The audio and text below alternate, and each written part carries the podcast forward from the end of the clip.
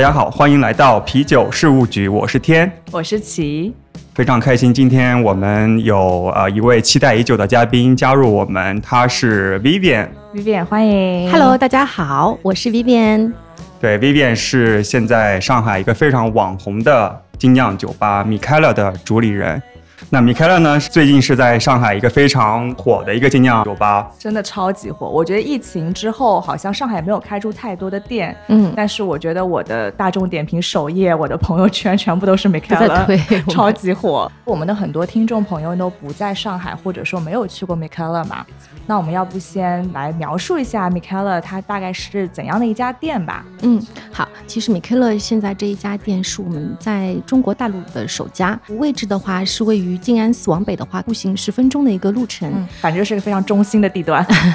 这附近其实也是上海可能夜生活还算比较丰富的一个地段，包括延平，因为我们是其实坐落在延平路，嗯，包括延平路，包括武定路，其实有很多酒吧或者说一些餐饮，但是选的地方可能和大家想的不太一样。我们并不是说是一个在很热闹的街铺啊，或者是在一个商场里面，我们是在一个巷子里面。这个其实是米克勒全球看起来，我们的选址其实都会有一些隐蔽性，都喜欢这样一个调性，就是说我们是那种大隐隐于市的调性啊。对，因为我去米克勒的时候，门口就放了一个牌子嘛，那海报上就写着。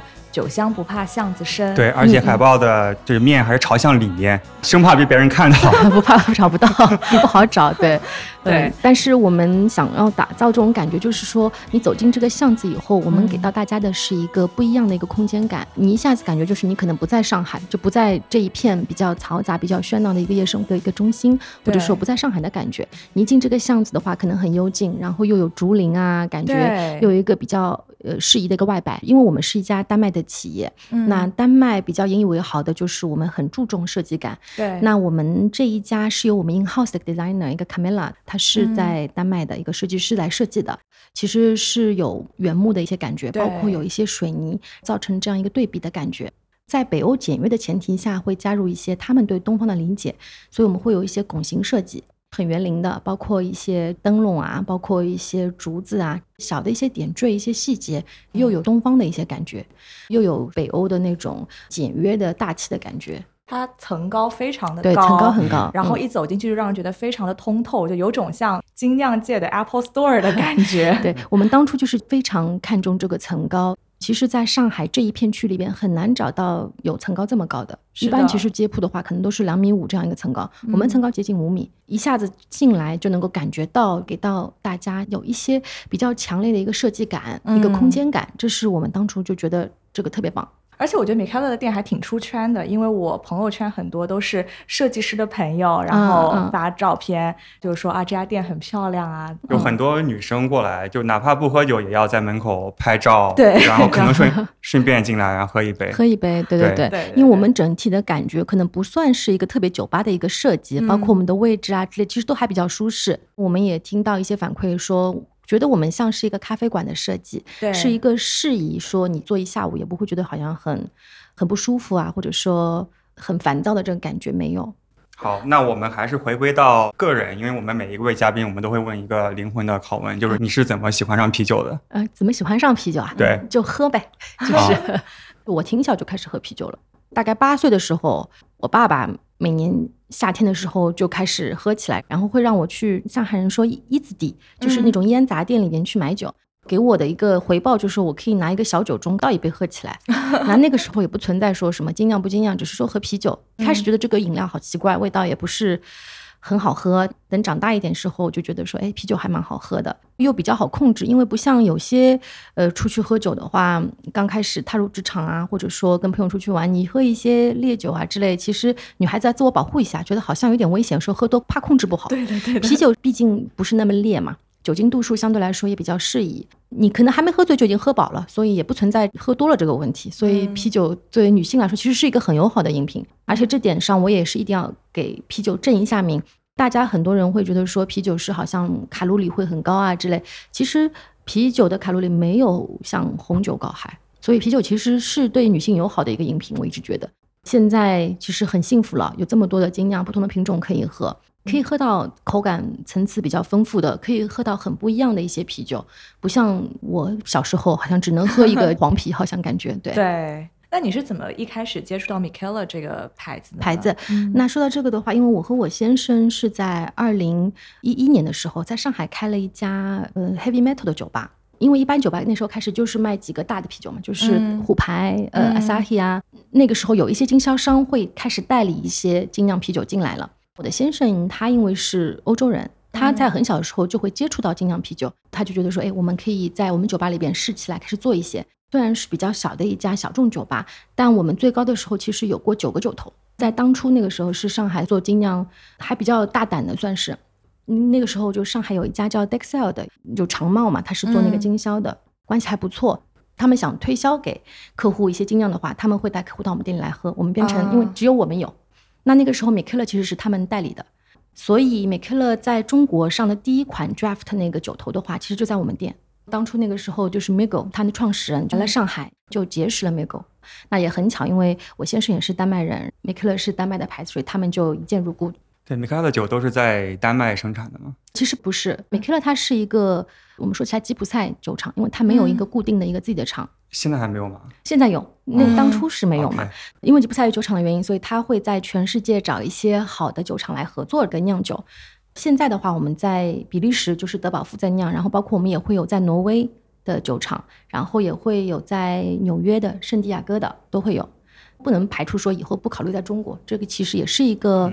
可能性，但目前现在看起来还不知道。OK，后来你去北欧有一段生活的经历是吧？当初因为自己个人的一些原因，家庭越来越大了，成员越来越多了，生了两个宝宝之后，那个时候觉得好像可能觉得上海的那个生活节奏啊，不太适合，特别是幼儿那个阶段小朋友的家庭。对。那我们那时候也觉得说是想换一换生活环境也好，教育环境也好，那我们那时候就全部搬到呃回丹麦了，等于。那回了丹麦之后，也是因为一直在做酒吧、做餐饮这一块。那其实我先生 Martin 那个时候是跟他们在丹麦也过合作的，包括 n 亚 a 的那个 m i k e l a n Friends，他那个时候有帮他们打理过。包括后来在那个 t o h e l e n 就是哥本哈根有一个非常有名的一个一个玻璃棚的那个市场啊，我知道，对，里边开了一家 bottle shop，那个是我先生那时候帮他们去筹建去做这个事情的。我当时去那个市场的时候就觉得天呐，太洋气了。对对，那个市场是旅游景点，算是现在变成了一个对，嗯，也其实因为米克的原因，所以北欧的酒厂后来的一些欧米尼亚，然后像那个什么 Levig 啊，像瑞典的，还有一些挪威的，像 n o r n 这些厂就越来越走向大众，其实都是会有米克的功劳，其实。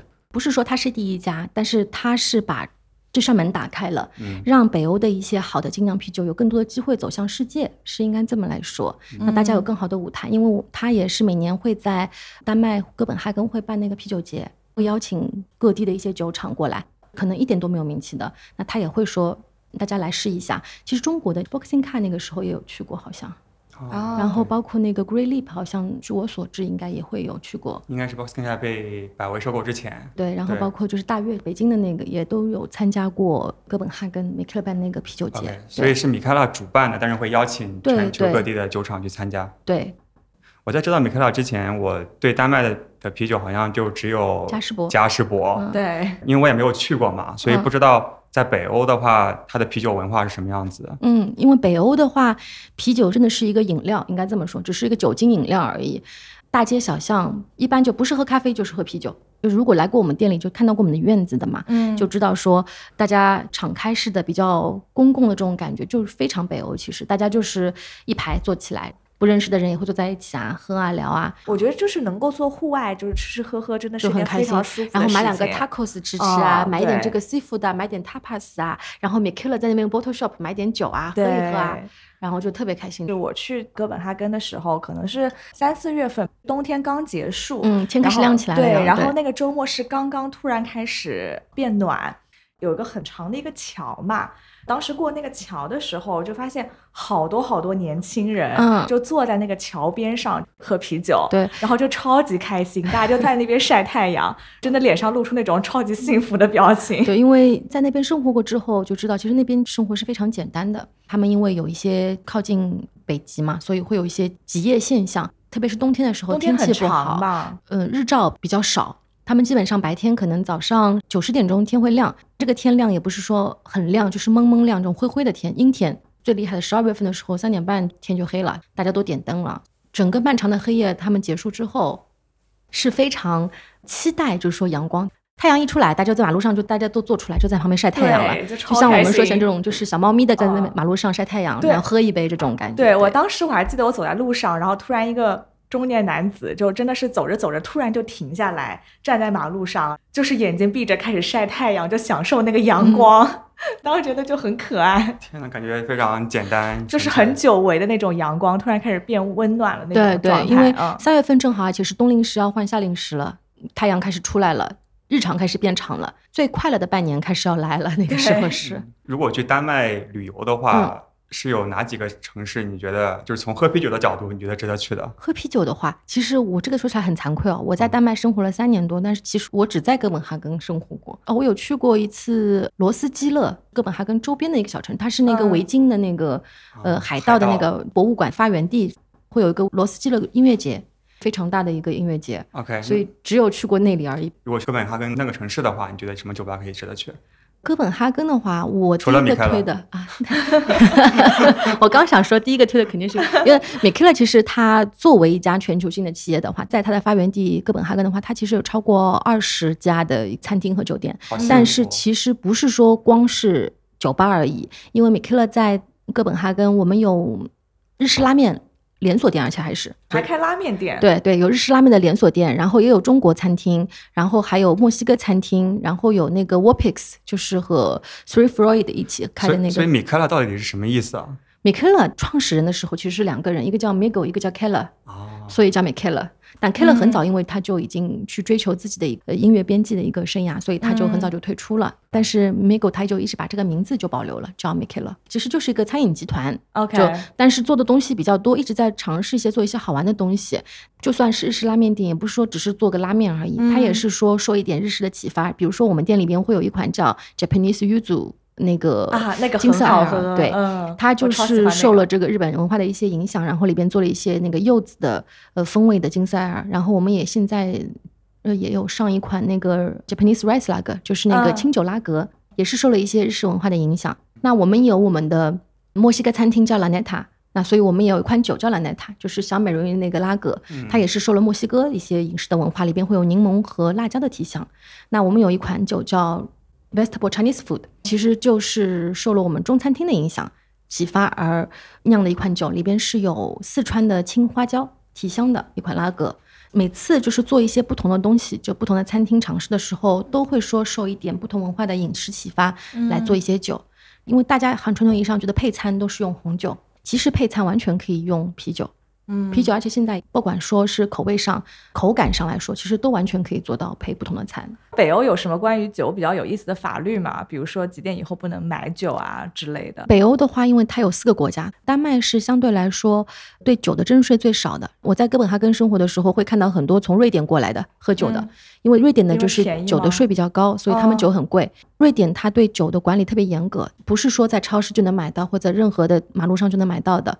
它就算超市里边，它有专门的一块是卖酒的，它有个特别的执照，你才能卖酒。买了酒之后，你不能在公共场合喝，路上走的时候你不能喝。然后，对它有点像瑞典的话，管的其实很很严格。嗯，所以他们那边因为接壤嘛，所以说像马尔默他到哥本哈根坐个火车就过来了，或者说像坐个船他就就过来了。然后专门有那种过来喝酒过周末的，就一到周末就很多瑞典人过来过个周末喝点酒。他们还有那种游轮的去公海上喝的。因为那边就它不受这个法律对便宜对，所以会有这种。但哥本哈根就跟丹麦相对来说就很便宜。对我们是算比较幸福的，就酒的话比较便宜。你说的是税比较少是多少？我们消费税就是百分之二十五，VAT 就是百分之二十五。对对，这个是全部百分之二十五。其实中国也不便宜，只是它加到价格里面去了，我们不知道。不知道，但还是还中国还是便宜的。对对对对对。北欧的话，它税确实是高。像在丹麦生活的时候，我工作的话。你的个人所得税起征点就是是百分之四十三点五，哇，对，然后你收入如果超过一定比例，基本上最高可以达到百分之七十五个人所得税，哇，就所以这是他们能够就真正实现说什么全民医疗免费、全民教育免费，真的是因为高福利高税收。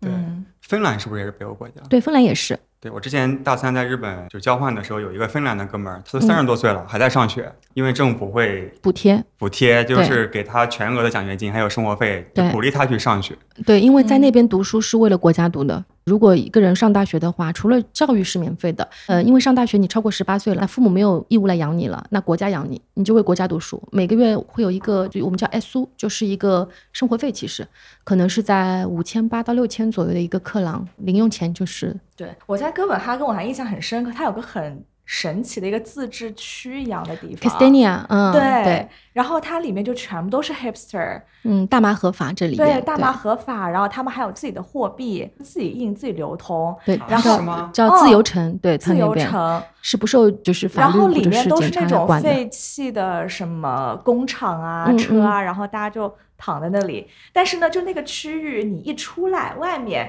它又是一个非常现代化，然后就那种很洋气的一个那种住宅区啊，那种之前的那种公社 commune 那种感觉，大家自治。就感觉他们就自己这个好像确实是有个故事，但是故事怎么样，我现在也不能随便说。但我其实之前了解过，但现在有点忘记了。对对对，我当时还特地去查了一下。但是目前来说还是这样，就他其实这么多年也一直跟政府会有一点点冲突。对，嗯，但是一直他们也在维护说他们要保留。这一块自由城，嗯，确实就是里边大麻是合法化的，然后很多旅游的都会去看，他不允许拍照也是，对，但很多旅游的会进去看一下，我就觉得很很穿越，就是你一进去发现这么一块地方，然后出来又是那种很现代的，但是它在夏天的时候，每个星期会有一场音乐会在里边。我们也会带孩子去看啊，什么？对，他们还有很多那种手工制品啊，然后很多艺术家在里面可以卖，就真的是有一种自己的小乌托邦的那种感觉，嗯，做的做的其实挺好的，嗯。所以你是后来为什么从丹麦回到了上海呢？很大一部分还是和孩子有关系，因为他们整个文化是个性发展，与世无争。对。那作为一个中国的积雪妈妈，不太能接受这一点。其实，我不是说我特别要积雪怎么样，但是我。就觉得小朋友的基础教育可能学习习惯啊什么还是想打的扎实一点，所以是为了小孩去了丹麦，然后又为了小孩回到了上海。行，那关于北欧的故事我们聊的差不多，可以先插一首歌，然后回来之后我们专门来聊一聊上海米开朗的故事。好呀，那我们来听一首 Vivian 推荐的歌，这首歌的名字叫做《Beer Drinkers and Hell Raisers》。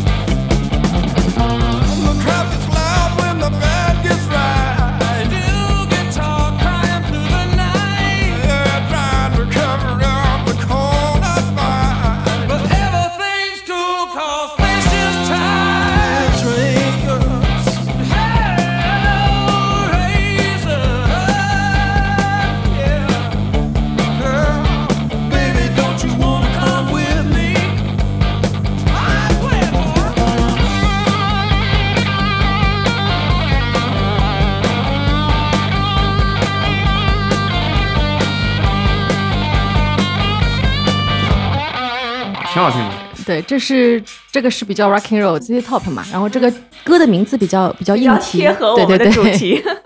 看你们的酒真的很好，它这个花边特别漂亮，是吧？嗯，你看你喝完之后是一个一圈一圈的，看到吗？真的。再来一管。这是一首 ZZ Top 的一首歌，ZZ Top 是美国的吗？应该是美国的，就蛮适合喝啤酒的时候听的，对，很应景。北欧人他们听什么？北欧啊，北欧喜欢死亡金属啊。哦，对，死亡金属，对啊，都是那边出来的，很硬核嘞。对他们那边就是很硬核嘛。哎，这很奇怪，因为我们对北欧的印象是那种很平和、很就是与世无争，对吗？对。但是他们的音乐都是死亡金属，因为天太冷了，可能需要发泄一下，需要需要燥一点。生活需要对燥一点，不然太就是因为你一直就什么都不变嘛，然后就一成不变的话，生活会那边忧郁症很多。真的就是，它好像是世界上幸福感最强的国家，对，但是我们同时也是抑郁症还是什么自杀率最高？对，就是他。我们那边以前在丹麦时候有个笑话嘛，就是说丹麦是幸福指数最高的国家，然后说对不幸福的都自杀了。熬不过漫长的冬天。对 对。但是其实自杀率最高的不是在冬天，就是在春天太阳出来的时候。为什么呢？世界刚刚开始变美好呀。对，从心理学角度来说，好像是有这个原因，就特别容易是在漫长的黑夜过去，但是刚刚开始出来黎明的时候，他们就忧郁症就发作不行了。OK，所以你回上海之后过了多久，然后开了这家店？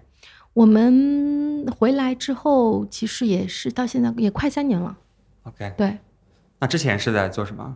我之前回来的时候做了一阵子电商，对。电商也很赚钱啊，今年。电商，因为我我其实以前学的是电子商务。所以回来正好觉得电商好像这个平台啊，这个契机也都不错，那就尝试一下可以。对，嗯，然后做了一阵子电商，没有等到疫情，没有等到疫情。结果开酒吧的时候等到了 疫情，对的，这个太辛苦了，这个。对，所以开米开朗这家店是在什么时候开始策划的？对我们这家店其实契机还是比较曲折的，包括现在这个点，其实我们在去年的八月份就已经看到这个地方了，那个时候它还不在这个市场上面，它还没有改造。是旧的，只是围起来了，被强拆掉了。然后我们觉得这个地方非常好，嗯，有所有我们想要的东西，又有曲径通幽的感觉，然后又在一个夜生活的一个中心感觉。然后同时它层高也高，我们就觉得这个地方特别好。这个项目它本身可能也拖了一一下，它一开始说十一月份可以交房的，就可以给到我们。那你是因为它之前是什么状态？我们这片其实本来是一个速八酒店。哦，对，就我们现在你看到吧台，其实它以前那个区域可能应该是一个酒店的大堂吗？对，所以没有改造，没没有改造，改造全部改造。它里边本来是斜过去更深一点。OK，对，所以我们现在做了一个吧台在里面。那个时候就整个项目可能说是在十一月份会完工的，那结果他们在改造打开来的时候，发现因为老建筑嘛，很多加固的东西都没做好，房屋结构肯定不稳定，所以加了很多加固的工程，所以整个就延后了。但是终于他们在过年前的时候，一月份说终于完工了，交房给我了，那我们就很开心，把押金也付了，把房租首批都全部付掉，把装修队的首付款都全部付掉了，开开心心想过年放个假回来就开始要大干一场，结果就被这个新冠那个病毒，对这个真的是万万没想到，对，所以这个事情也是一拖再拖。还好中国控制对，真的是。就现在大家可以谈笑风生，在这里说这件事情。那个时候其实心里特别慌，因为觉得好像什么情况都还不知道，不是说生意不生意的问题了。那时候觉得好像活下去都是一个问题，感觉就每天看到这个，感觉世界要完了。对，就是那时候觉得真的是心里很慌很慌。但是现在看起来，大家可以说中国人民还挺不容易的，就撑过来了。嗯，对对，因为很多店受到疫情的影响都开不下去，对吧？嗯嗯。然后还有上海也有很多酒吧，他们本来想要开业。对吧？像 Blue Dog，我期待了很久，但是 快了啊，快了是吧？对，快了。OK，好，行，那接下来你们可以 PK 一下，谁是上海最好的精酿酒吧？我们不说 PK 这个事情，大家都是因为其实精酿啤酒和商业啤酒来看，其实还是占了市场份额很小的一块。是的。我们一直想，既然大家都决定是要做精酿，我们是战友关系，不应该是 PK 的关系，对不对？因为我们应该一起把这个市场做大做好。我们这个蛋糕能把那块蛋糕的分多一点，其实都已经很好了。要这样想，对这个讲特别好。我觉得从这个意义上，我觉得 Michaela 已经非常出圈了。就比如说。我很多就是那种女生朋友，其实平时不太喝精酿或者喝啤酒的嘛。然后或者说我们下班小姐妹要约，基本上都会约那种 cocktail，喝喝鸡尾酒啊，或者喝喝那种红酒啊什么的。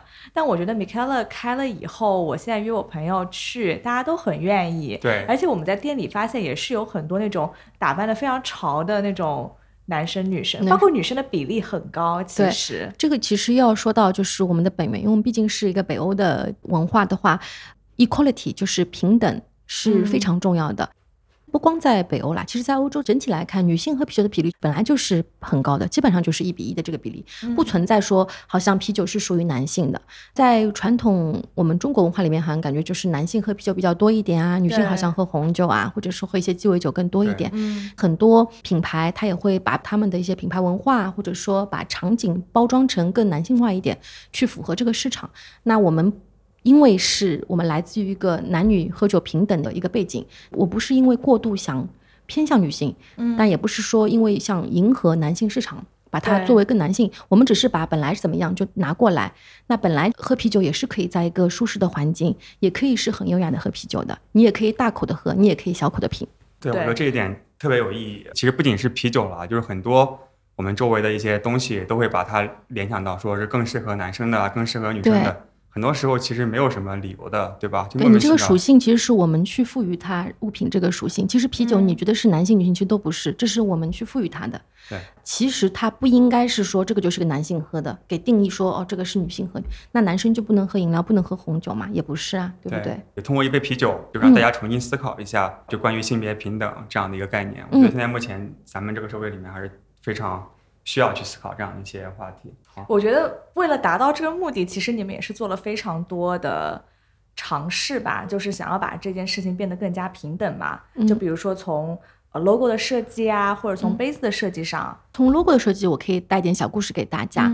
如果大家熟悉米克勒牌子的话，都知道，就是我们其实有一对嘛，叫 Henry 和 Sally，是我们品牌的形象代表。我们从品牌一开始就是和纽约的一个插画师在合作，那所有的酒标。每开一家店，可能都会有个定做的一个 logo。嗯，那在上海这边的话，当初我们也其实包括和艺术家 Kiss，包括和总部这边一直在沟通，说到底是拿 Henry 还是拿 Sally 来做。那这件事情上，其实后来我们大家都觉得。在上海这个文化里面，可能更适合拿萨莉拿出来做。一方面是因为大家现在看到萨莉的这个 logo 是，呃，萨莉就是一个女生的一个对，萨莉她现在穿的是我们上海非常有标志性的旗袍，旗袍上面的话，它也有我们上海的市花是白玉兰，那个玉兰花，这是一个小的细节，对。没有人看得出来，哎，没有人看得出来。对你，我不说，可能大家不知道。现在大家可以仔细去看一下。对，其实上面是那个白玉兰，是我们上海的市花。然后它的发型都是比较复古那种上海风的。一方面是因为我们做了一个男性的版本，Henry 的版本，他做出来。他穿旗袍吗？没有，就是中山装那种，没有那么好看，就感觉看起来有点像黄包车夫那种感觉，就不是好像特别 premium。上海其实给大家形象来说，也是可能会稍微女性化一点，就是全国看起来，上海是一个。不能说女性地位比较高，但是女性比较受重视，对比较声音已经被能听到的，比较能听到的一个地方。那我们觉得拿上海的这样一个女性来做 logo 可能更适合。后来大家就是不管从哪一方角度来看，我们也好，总部也好，包括从艺术家本身来看，从美感角度来看，也都觉得说这样一个穿旗袍的赛丽是非常能代表上海这个形象的。对，挺好看的。这个 logo 在。店的外墙玻璃墙上面，然后晚上那个灯一亮，一亮，对，就特别好看，拍照。对，讲起这个，我觉得 Michaela 确实在整一个包装啊，然后就是那种艺术感的设计上，就跟其他的品牌就非常的不一样。对，就是我们是比较注重产品包装，所有的。瓶装啤酒放在一起一个冰箱的时候，你一眼望过去，你很明显能找到哪几款是美克勒的酒，因为我们非常突出这一块。很多品牌后来受了我们的影响也好，启发也好，都会说做一个独特风格的酒标或者是插画的风格，大家共同进步嘛。OK，聊了很多其他的，我觉得可以聊一聊这个酒。嗯，对，因为店里的酒，我觉得还是就是非常有特色，它不只是一个设计上面的一个好看。然后我作为一个精酿爱好者，然后我去店里面，我觉得每次。都有一些新的对，我发现你们酒换的还挺多的。对，我们的酒就是我们现在目前上海店的话，会有二十款酒头，就轮番的。这一桶卖完，可能就是再上就上新的了。而且就是你好喝，觉得好喝，但是你下次再来可能就没了。那我得赶紧去喝几杯那个柚子的，柚子太好喝了。已经没了，已经没了吗？已经喝没了啊！活在当下，活在当下，来干杯，干杯，干杯！我觉得你们的酒还有一个就是贵。就是你们有几款酒很贵，嗯，我们会有，就是大部分的酒还是价格比较便宜的，但是你们会有两款很贵的酒，真的它的成本很高，很高，对，就是我最喜欢的那个三倍三倍蓝莓的那个。蓝比克超棒，但是我每次都是 不舍得喝，但是作为最后一杯，我觉得还是 OK 的，就会让你喝一下，去 highlight 你整个。你知道那天我们在那个店里喝嘛，嗯，那杯酒好像是一百零五还是多少钱？然后我朋友就说怎么会这么贵？然后天就在那边说：“你想，它是一杯红酒，然后你在一个那个红酒吧里面，就是 buy 一百块钱还是最一百块钱买一杯红酒，你就不觉得它贵了？对对，这是大家也是一个有点刻板印象，对对对，觉得好像红酒就含贵没关系，几万块都可以，但啤酒好像不应该这么贵。对啊，但这个其实，在精酿世界，因为像天他一直喝精酿的话，其实知道其实有很多。”精酿其实现在价格是很高很高，对，它不是被炒出来的，它是生产的，它是真的成本高，对，三倍的美果在野外去收集，对，收集它野菌，所以就有很多会坏掉嘛，然后做出来比较好的，然后拿拿出来卖，那本来就成本就很高，对，嗯嗯，第一是我们的酒成本很高，特别是因为疫情的原因，我们所有酒都是空运过来的，所以这导致我们的成本就很高，我们的价格你在丹麦喝是一样价格的。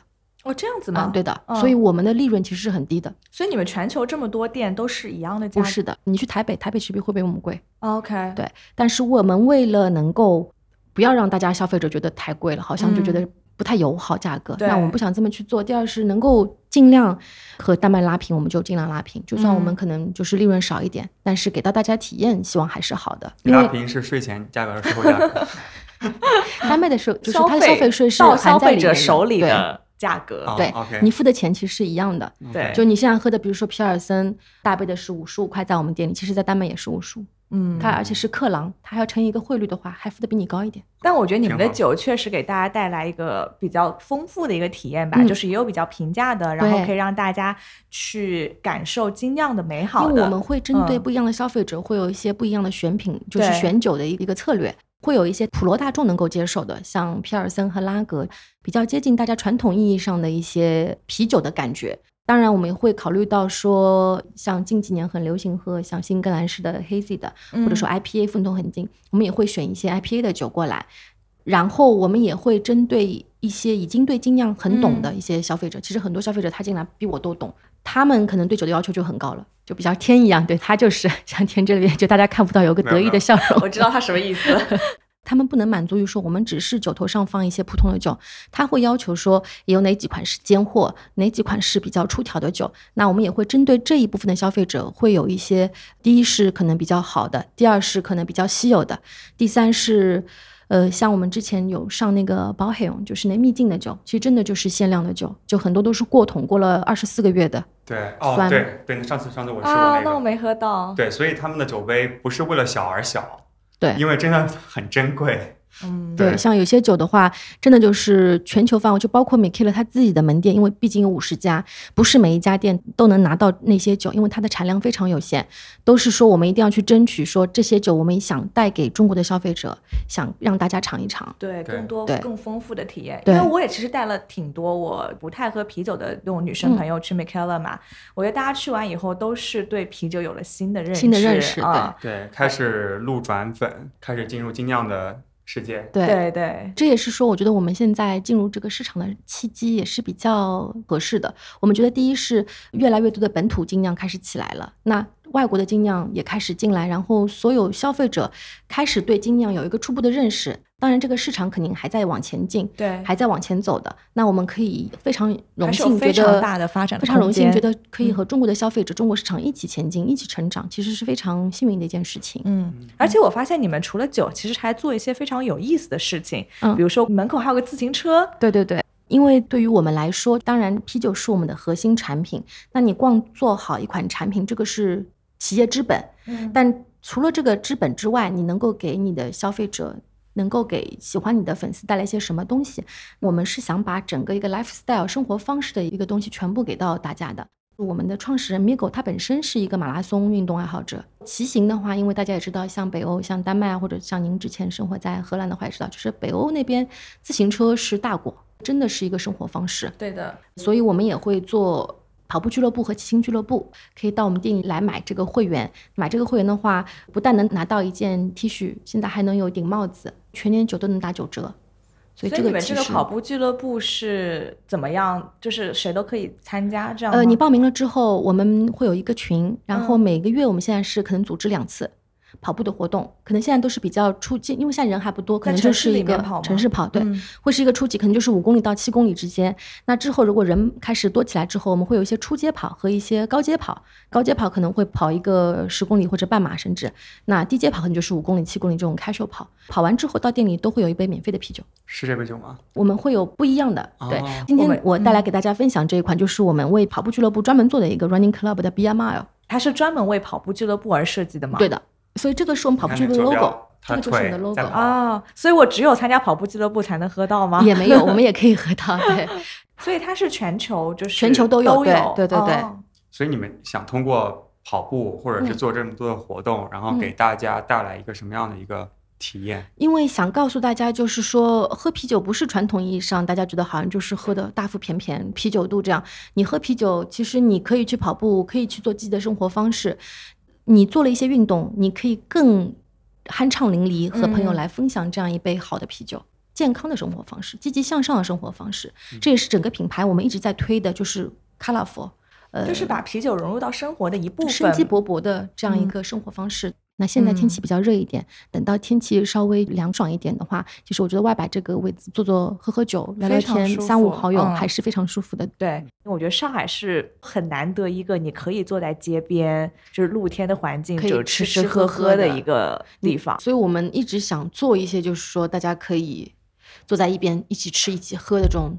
而且就是我们中国人其实还会有个问题，就是比如说我们不认识，拼个桌感觉好像有点奇怪嘛。嗯，但是在欧洲其实大家就拼桌就拼起来，对，而且说不定可以一起聊天，然后说说说说就说在一起，喝喝喝喝就喝到一起去了，就朋友就我觉得喝酒真的很容易能够拉近人距离，就比如说，对的，哎，你这个哪个好喝啊？然后大家你在喝什么？对对，哎，你这杯好不好喝？你在杯杯喝这个红的是什么？对对对，然后一下子就能聊起来。食色性也嘛，这个是人共同的一个属性，就聊吃的就特别能聊在一起。上个礼拜就那个什么活动，嗯，对，Underground 那个，对，然后人特别多，然后外面坐的都特别挤嘛，我们坐在那边，然后有两个小哥走过来，然后他们看了一下我们这边，问有没有人，我说有人。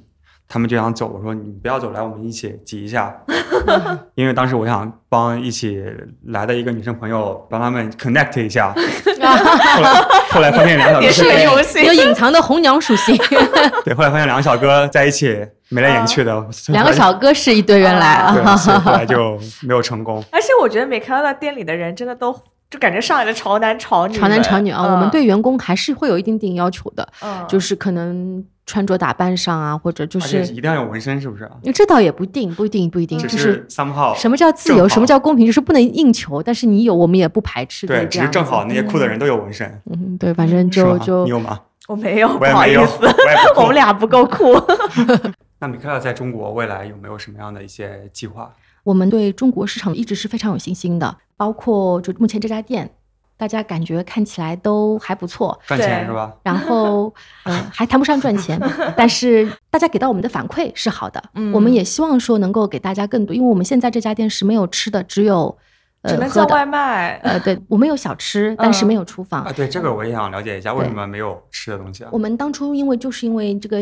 新冠病毒的原因正好卡在那个点上，办证执照啊之类可能都不是特别方便。OK，所以说如果要办厨房，可能要一一拖再拖。OK，想趁可以开出来就赶紧开出来。现在是有一些小食嘛？对，我们现在在小吃有一点，比如说那种芝士香肠拼盘，那个芝士芝士也是我们丹麦的有机芝士，旁边其实有啤酒花有机芝士。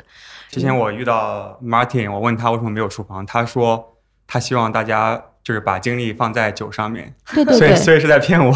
没有没有，他说的是这个比较官方的说法，我是我是比较接地气的说法。对，这是两个原因，一个是客观原因，确实是因为这个办证的问题。那个时候如果需要开厨房，你花在办证啊，包括花在建造上面，花时间可能会更长。而且还有个问题，那个时候我们厨师过不过来，我们北欧的厨师因为。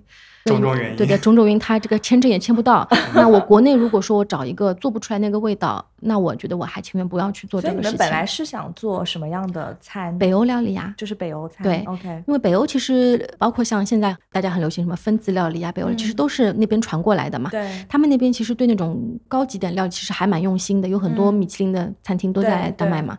那我们可能不一定会做。那么像像 Norma 这种小众化的一些餐饮，但我们还是想把一些北欧传统的一些饮食，把它带到中国来。可能大家提到丹麦就不知道到底吃什么，可能现在有些人知道开放式三明治啊之类的。我真的不知道，不知道。对，其实我们还挺有餐饮文化，就是这些东西是我们想带给大家的。那如果说做不好，我们还情愿不做。所以说这家店我们就 focus 在啤酒上面。那下一家店如果有机会的话，我们就希望可以把一些北欧料理。穿插起来，然后也可以更好的给大家一个怎么来啤酒和餐来做一个佐餐搭配这样一个概念，就从餐到啤酒，对整体的一个概念。跑步，跑步，跑步，对。然后社交，然后你们还可以带宠物，就是对对，我们也是生活方式。我们现在那个店也是宠物友好，就是我们院子里面大家都可以带狗啊、带猫啊都可以。对，我们也会提供纯净水啊给小动物们。对，所以下家店在哪里？我们还不知道呢，还没那么快。我们还是想说，因为毕竟这家店其实开了没多久嘛，也就三个月不到，才两个多月。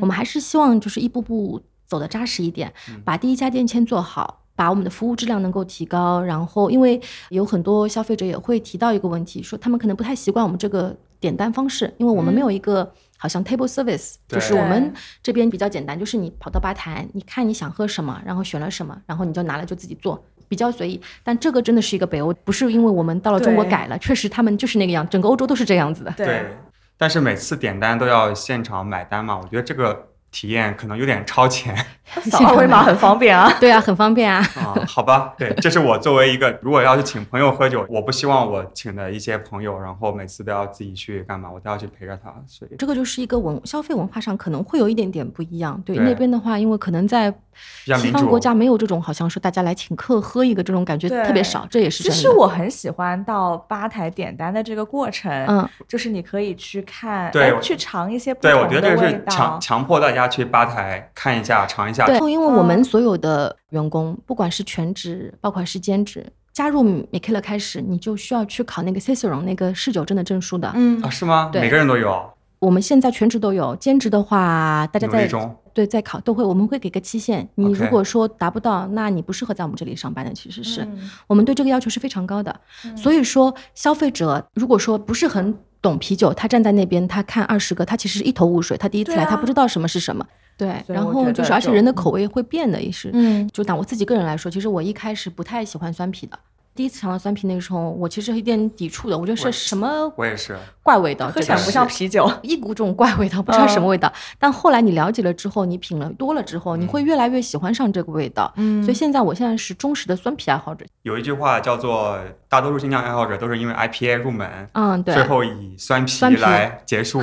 对，对我上次不是刚开始第一杯就点那个什么佛手柑的那个，嗯嗯。有点过于酸了，那个佛手柑那个有点对，不太适合作为第一杯酒。对对的，是的。吃饭之前你可以喝一杯，会增进你的对佛手柑那款稍微有一点点好像酸味，它会更刺激一点感觉。对对对，你们那个酸啤的比例还比较多的，就是常在的话都会有两到三款。我们常在是三到四款，其实是。对对对，然后会有一些这种 seasonal 的一些，对，我们会有一些 seasonal，然后也会有一些客座的都会有。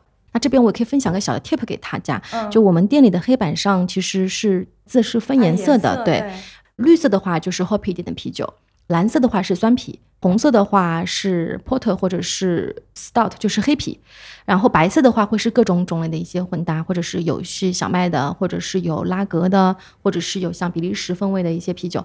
你可以根据颜色来选你喜欢的，嗯，对，而且不喜欢的话可以试一下，对对。然后我们也是说鼓励大家把你想要喝什么，或者你你想要怎么，你可以跟我们的吧台去沟通。他不是只是站在后面收银的这个作用，不是打个酒和收银，他是一个侍酒师，他是有执照上岗的，嗯。所以说交流这个互动是非常重要的，对。不然说你你在那边你也不知道喜欢喝什么，你就随便盲点一个，可能点的就是你不喜欢，你一下子体验就不好了，对。所以这也是为什么我们希望大家到吧台。来跟吧员来沟通的，对，这个是我们的一个增值服务。有什么不懂的东西，关于啤酒的，大家可以来问他们，或者说您也是一个专家，您特别懂，欢迎大家来交流的是。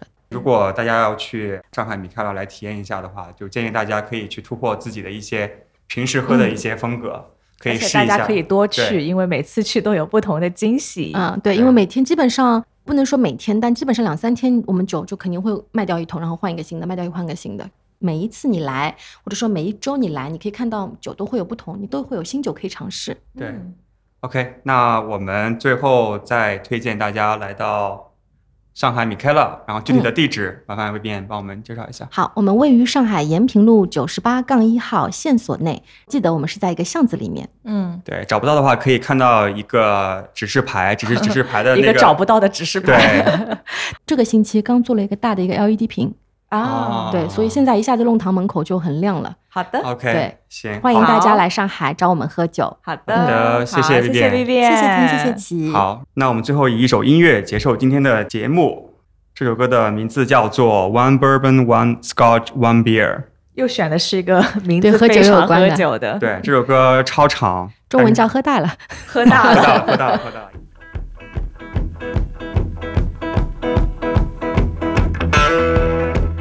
果你喜欢我们的节目，请关注我们的微信公众号和微博“啤酒事务局”，实时获取我们的最新信息。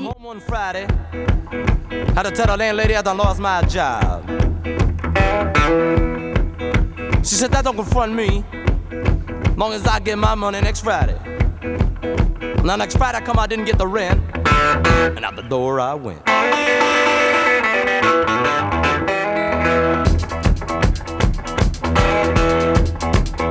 So I goes to the landlady. I said, you let me slide.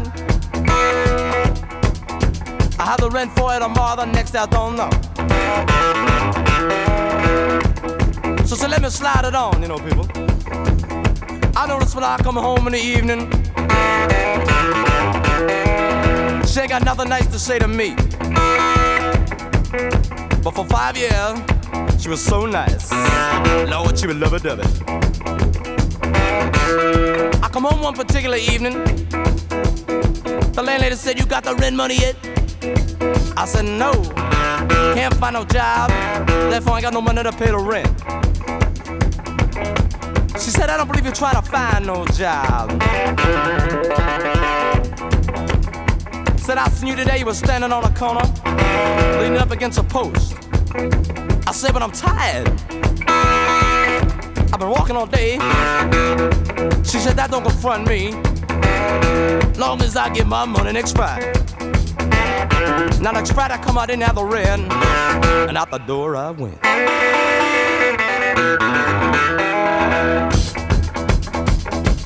So I go down the streets, down to my good friend's house. I said, look man, I'm outdoors, you know. Can I stay with you maybe a couple days? He said, uh, let me go and ask my wife. He come out of the house, I could see his face. I know there was no. He said, uh, I don't know, man. Uh, she kinda funny, you know. I said, I know. Everybody funny. Now you for that too. So I go back home. I tell the landlady, I got a job. I'm gonna pay the rent. She said, Yeah. I said, Oh, yeah. And then she was so nice.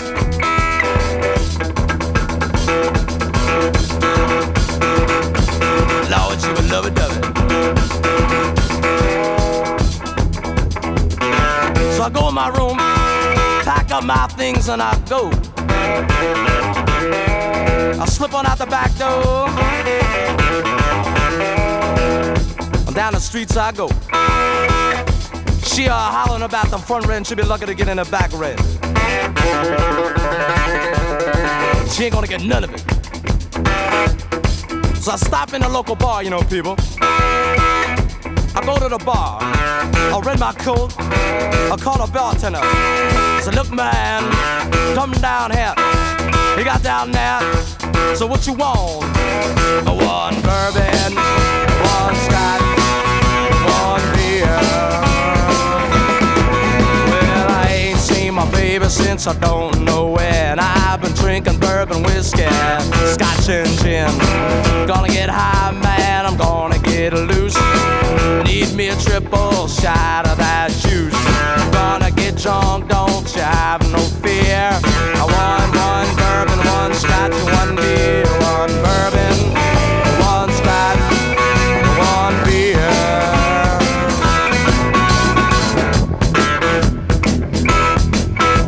Out at the bar. I'm getting drunk. I'm feeling mellow.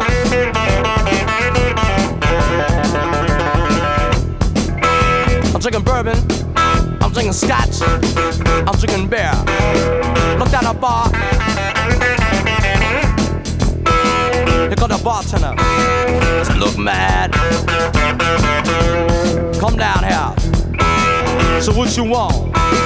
One bourbon, one scotch, one beer. No, I ain't seen my baby since the night before last. Gotta get a drink, man, I'm gonna get gas. Gonna get high, man, I ain't had enough. Need me a triple shot of that stuff. Gonna get drunk, won't you listen right here? I want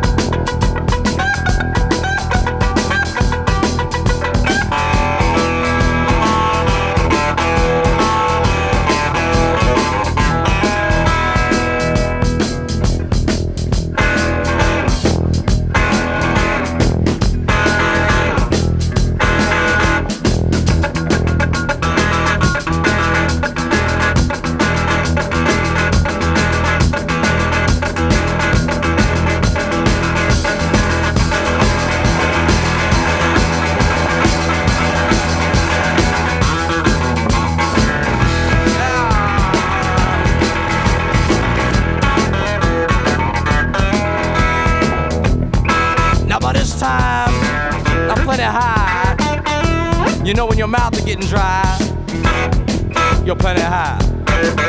Look down the bar. I see to my bartender. I said, look, man, come down here. You got down there.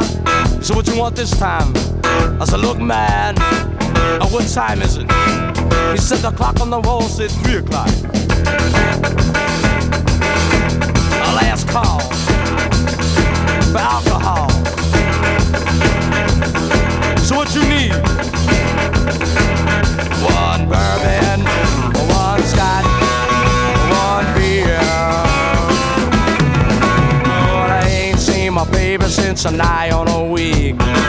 Gotta get drunk, man, so I can't even speak.